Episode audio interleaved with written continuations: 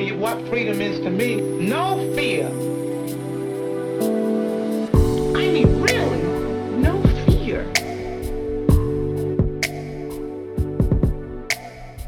A todos, mi nombre es Josué Galindo. Bienvenidos a mi podcast. Este espacio se llama Aves y queremos formar una comunidad de gente que podamos ayudar a otros a salir de problemas emocionales. Quiero hablarte episodio tras episodio cómo resolver situaciones emocionales de una forma práctica y de una forma vivencial. Espero que lo puedas disfrutar como yo. If I, if I Hace más o menos como unos 6, 7 años recuerdo haber ido por mi hija Juliana y por Osmara, a mi esposa, a una fiestecita. Una amiguita de mi hija había cumplido años y tenían una alberca de pelotas y Juliana no se quería salir y yo tenía que irme. Recuerdo que tenía algo que hacer, no recuerdo exactamente qué, pero no quería salirse. Entonces me meto a la alberca de pelotas para sacarla y, me quedé atorado, no, no pude. Cabe mencionar, cabe mencionar que pesaba entre 60 y 70 kilos más, ¿ok? Para que los que se van a reír de mí o que ríanse de mi pasado, ¿ok? Pero no podía salir y recuerdo que, que, que aunque tiraba manotazos y aunque quería, no podía salir, me era impresionante. Todos los niños están, estaban, estaban burlándose de, de mí. No sé, ¿has estado, ¿has estado algún día en un pozo sin salida?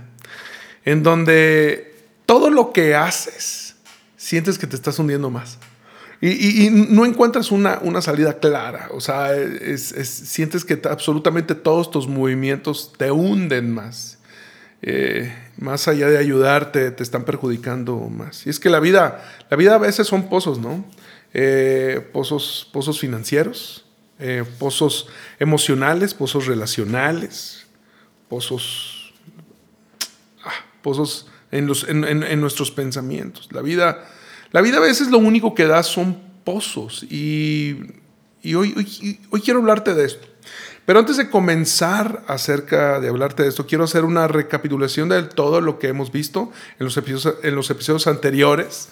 Y me encanta saber que hemos podido ayudar a gente a salir de sus pozos emocionales. Me encanta, me encanta saber que, que, que, que gente, gente ha entendido su proceso, gente ha entendido dónde está y hacia dónde va. Y, y, me encanta saber esto. Gracias por platicármelo.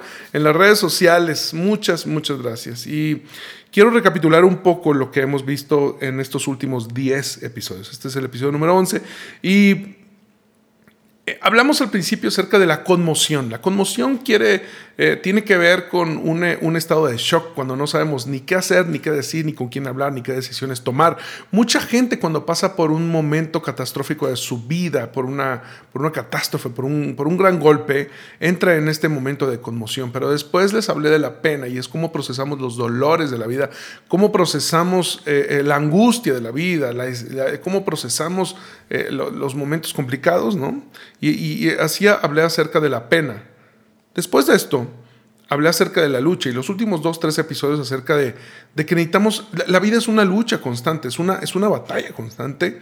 Eh, luchamos todo el tiempo, luchamos con la gente, luchamos con nosotros mismos, pero al final no nos damos cuenta que estamos luchando, luchando con Dios y es que, y es que la gente deja de luchar, la gente deja de luchar y deja de, de, de, luchar por sus sueños, por sus anhelos, deja de luchar por, por lo que quiere ver en su vida y, esto no es saludable. Aún la lucha con Dios es elemental para nuestra sanidad y les hablé de, de cómo luchar con Dios y salir, salir en victoria, salir, salir vivos de esa lucha y salir, salir agradecidos y salir al final, eh, bueno, salir, salir con, la, con, la, con la cabeza en alto. Y es que la única forma de luchar con Dios y salir, eh, salir vigentes es aprendiendo a rendirnos. Y te hablé acerca de que rendirnos quiere, quiere decir eh, eh, aceptar quiénes somos, aceptar quiénes somos, aceptarnos. Y, al final no fue, te hablé acerca de, Jacob, ¿recuerdas? Y te dije que no fue hasta que el ángel le preguntó, ¿y quién eres? Y él, y él dijo, bueno, es que he sido un engañador toda mi vida. Y entonces fue cuando el ángel dijo, bueno, ya no serás un engañador, ahora serás un príncipe, ¿no? Si quieres saber un poco más acerca de la lucha, ve mis episodios anteriores, pero quiero darle continuidad y hablar acerca de la rendición. La pregunta es, eh, ¿cómo es esta emoción? Y es que la mejor forma descrita eh, de poder mencionar la rendición es la paz. La paz es un gran regalo de Dios. La paz es un gran regalo para tomar decisiones. Es un gran regalo para nuestra mente. Es un gran regalo para nuestras emociones. Es un, es un gran regalo para... De hecho, eh, recuerdo que las abuelitas antes cuando un hueso se quebraba y, luego después eh, se enyesaba y todo y, y ya soldaba, las abuelitas decía, entró en paz. Hay muchas áreas de nuestra vida que necesitan entrar en paz. Quiero ayudarte un poco eh, eh, en, esto de la rendición y cómo procesamos esa paz que necesitamos tanto eh, en nuestra vida. Es cómo, cómo, salimos de ese dolor, cómo lo conseguimos, cómo, cómo nos movemos a través de él, cómo pasamos el dolor sin quedarnos atrapados. Muchas personas quedan atrapadas en algún momento importante de, de su vida, tuvieron un divorcio, tuvieron una pérdida y ¿Cómo, ¿Cómo, atravesamos esto? Y, sabes, algo, algo, algo, importante es entender que a todos nos van a suceder cosas malas. O sea, eh, eh, es decir, mientras estamos en este mundo que está caído, nos van a suceder cosas eh, que no quisiéramos vivirlas, pero tenemos que aprender a, a procesarlas y encontrar paz. Y cuando estamos pasando por un momento complicado como este, tenemos tres opciones eh, cuando pasan cosas malas. La primera opción es dejar que esto nos destruya.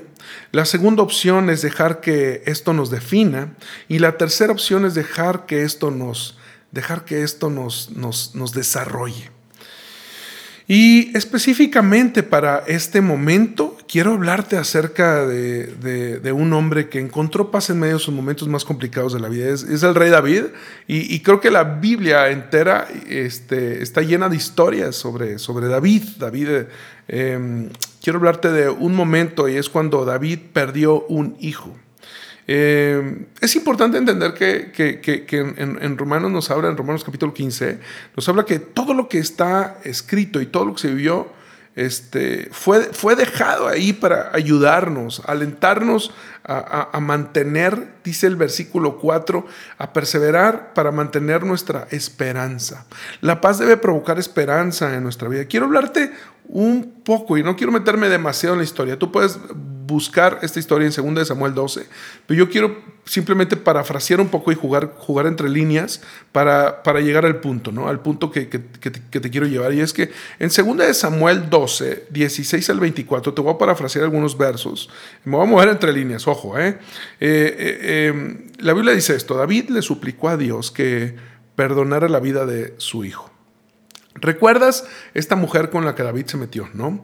Y recuerdas que esta mujer se llamaba Betsabé, que se estaba bañando, el esposo de esta mujer estaba en la guerra, eh, y, David aprovecha que este hombre estaba en la guerra, David le, gusta, le gustó, la manda llamar, la toma, y, la historia de, esto es que él se acuesta con ella y al final ella queda embarazada. David manda a traer al hombre para que se acueste con su hija para hacer, hacer ver como que era hijo de él, pero él no quiere acostarse con ella y entonces al final David lo manda a matar. Tú puedes, eh, lo manda a poner enfrente de la batalla donde todos morían y entonces él al final murió. Y él siente una gran culpa por esto, y, pero él, le pide a Dios que perdone a su hijo. Betsabé ya está embarazada. Y el bebé nace y después de que el bebé nace se enferma gravemente. Eh, eh, está cerca la muerte de este bebé y David está tan afectado emocionalmente como, como cualquier papá, ¿no? Que, cuando vemos a nuestros hijos sufrir, yo creo que no hay un dolor más grande que ver a nuestros hijos sufrir, ¿no? Y él está en el suelo orando y llorando y, y, David le está suplicando a Dios que perdone la vida de su hijo. entre líneas dice que no comió, que no dormía y que estaba orando. Y eh, en otras palabras, pues estaba ayunando y buscando conectarse con Dios para que Dios perdonara la vida de su hijo por lo que él había hecho. Y esa noche, estando tirado en el suelo, eh, dice, dice, dice un verso que entonces los ancianos de su casa, recordamos que David era el rey de Israel, le rogaron que se levantara y comiera con ellos, pero él se negó. De nuevo, no quería comer, sin alimentos, solo orando. Y dice la Biblia que finalmente el séptimo día el niño murió. Los consejeros de David tenían temor de decírselo, pues David no, no, no escuchaba razones cuando el niño estaba enfermo. Y, bueno, cuando él muere, David escucha que estos hombres están, están sigilosamente solloceando, no sé cómo se diga, están chismeando, están hablando. ¿Qué, cómo, ¿Quién le dice tú y yo, piedra, papel o tijera? O sea, estaban viendo porque David estaba, este, tenían miedo que David hiciera algo fuera, fuera de mente, ¿no? Y cuando David oyó que ellos susurraban entre sí, se dio cuenta de que algo había pasado y les, les dice, ¿qué pasa? ¿Murió el niño? Le, le contestaron, ya murió. Y hoy quiero hablarte de seis cosas que aprendí acerca de David en un momento complicado. Y es seis cosas que David hace después de que él tiene una, una pérdida súper importante y súper, súper dolorosa. Después de estar orando, de, para que, de, pedirle Dios perdona la vida de mi hijo, de sentir la culpa, de, por mi culpa está pasando esto. Hay, seis cosas que David hizo que nos puede ayudar a entender para que lo que estamos pasando o lo que hemos vivido no nos destruya, para lo que estamos pasando no nos defina, y, pero para que lo, lo, que estamos pasando nos, nos desarrolle y nos lleve a, más. Y quiero, quiero hablarte de seis cosas, y hoy yo creo, no sé si alcance dos, a lo mejor yo creo que me voy a concentrar en una solamente para no tomar demasiado tiempo, pero es, número uno, él aceptó que algo ya no podía cambiar y era que su hijo había muerto. En el versículo 22 y 23 de 2 Samuel dice, ayuné y oré. Mientras el niño vivía, porque me dije, tal vez, si el Señor sea compasivo conmigo, permita que el niño viva. Pero, ¿qué motivo tengo para ayunar ahora que ya ha muerto? ¿Puedo traerlo acaso a la vida nuevamente? Y es que hay algo que ya no se puede cambiar. Lo más sabio que podemos hacer para que esto no nos defina, para que esto no nos deja afectados, sino que podamos aprender de este momento es aceptar que hay algo que ya no puede cambiar, aceptar lo que ya no puede cambiar es y es que cuando la gente recibe malas noticias, ¿cuál es la primera respuesta? No puedo creerlo. Eh, eh, este, lo rechazamos, ¿no? De hecho, generalmente eh, cuando, cuando recibimos una mala noticia es, no, no, no, no, no puede ser, no puede ser, no, no lo creo, no, no puede ser, es imposible, no es real. De hecho, la primera reacción es, no puede estar pasando. Eh, no supone que, eh, la, primera reacción típica sea ya, ah, bueno, ya pasó, ni modo, no, es, eh, nos encontramos en un momento tan complicado que, que no, sentimos que no está pasando, no, es, nos, nos aferramos a algo que no es, no es la realidad. Y de hecho te digo algo, yo durante seis, siete meses estuve sintiendo, estuve soñando que mi papá llegaba a la casa y mi papá ya había muerto. Que, eh, eh, eh, pero hubo algo que pasó en el sepelio, que yo no solo he platicado a nadie, y quiero aprovechar este podcast para hacer esta revelación. Justo cuando mi papá muere, nos esperamos tres días para hacerle un funeral. Y, esperamos porque, para que mucha gente viniera a la ciudad a su, a su sepelio. Y cuando estamos en el funeral, recuerdo que hay un grupo de pastores, un grupo de gente, que de hecho se molestó con nosotros porque quería abrir, abrir el féretro de mi padre. Quería abrirlo. O sea, mi padre estaba, ya tenía tres, cuatro días muerto. Y ellos decían, ¿qué? Y, vamos a orar por él y para que resucite. Y, y, mi mamá no los dejó. Recuerdo que mi mamá los cayó. Dijo, respeten nuestro dolor. Y ellos se ofendieron mucho. Ellos querían abrir la caja, querían abrir el féretro y querían orar para que él para que Él resucitara. Creo que fue lo más sabio que pudo enseñarnos mi madre a, entender que hay cosas, eh, hay, hay, cosas que, hay que aceptarlas de, tajo. Ya, ya hay que dejar de llorar. Ya murió, deja de, deja de orar por eso. Deja de orar porque resucite, deja de orar porque sane, deja de orar. No quiere decir que no pueda pasar, Dios puede hacer todo, pero deja de orar y reconoce lo que ya está pasando y necesitamos entender y cambiar nuestra, nuestra mente.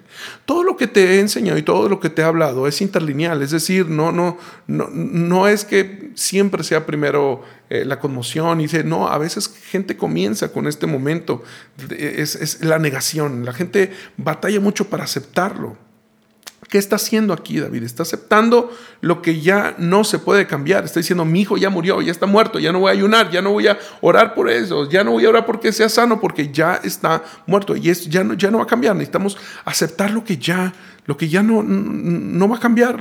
Y lo que te digo es, acepta lo que no se puede cambiar es, cuando has tenido una pérdida en tu vida, sea cual sea la pérdida, lo primero que debes hacer es se acabó, se acabó, se acabó, se acabó, se acabó, se acabó. Acepta lo que no se puede cambiar. La aceptación no significa que deje de importarte. La aceptación no significa que deje de dolerte. La aceptación no significa que pienses que no es importante o que, lo, que ya pasó o que no es bueno. O, que, o la aceptación no significa que, que, esta pérdida fue bueno, no, de buenas que murió, porque entonces no, no, no, eso no significa la aceptación.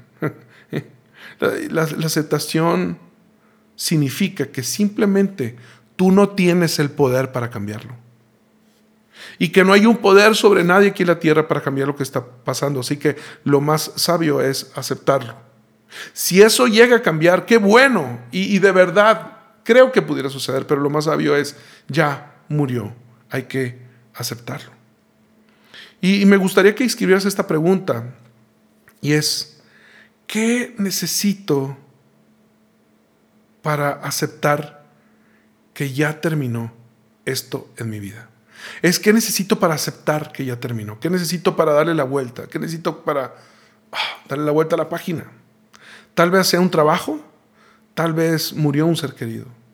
Y sigues pensando cuando ese trabajo terminó, tal vez me van a llamar mañana y me van a decir, no, siempre sí te queremos a ti, siempre sí te queremos, este trabajo era tuyo, no, ven, pero ya, ya, ya se acabó, ya se acabó. Es, es qué pasa cuando alguien muere, ya se acabó.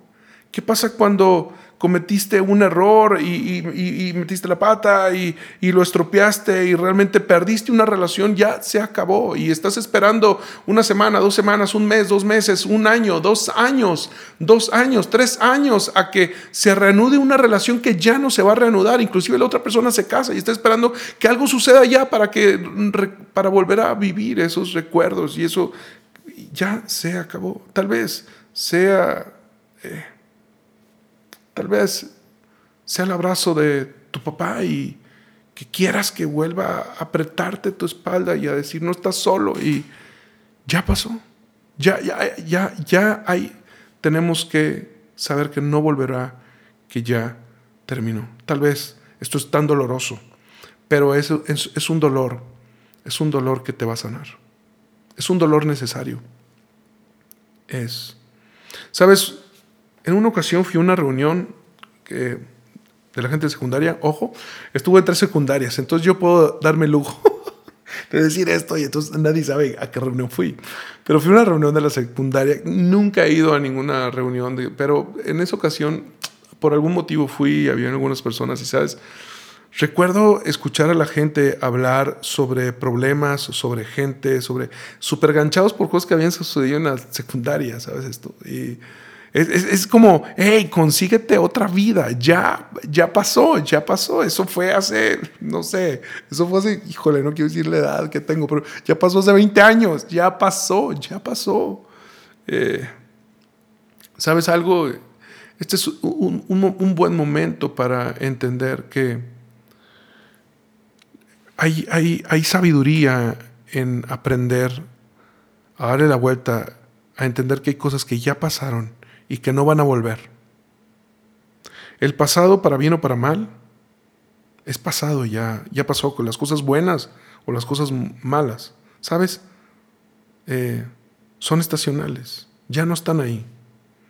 Algunos de nosotros sé que hemos tenido sueños y no han sucedido, ya terminaron. Eh, tienes que conseguir un nuevo sueño, de nuevo seguir luchando, pero ese sueño ya terminó quizás. Tienes que conseguir una nueva visión, entrar en la nueva etapa.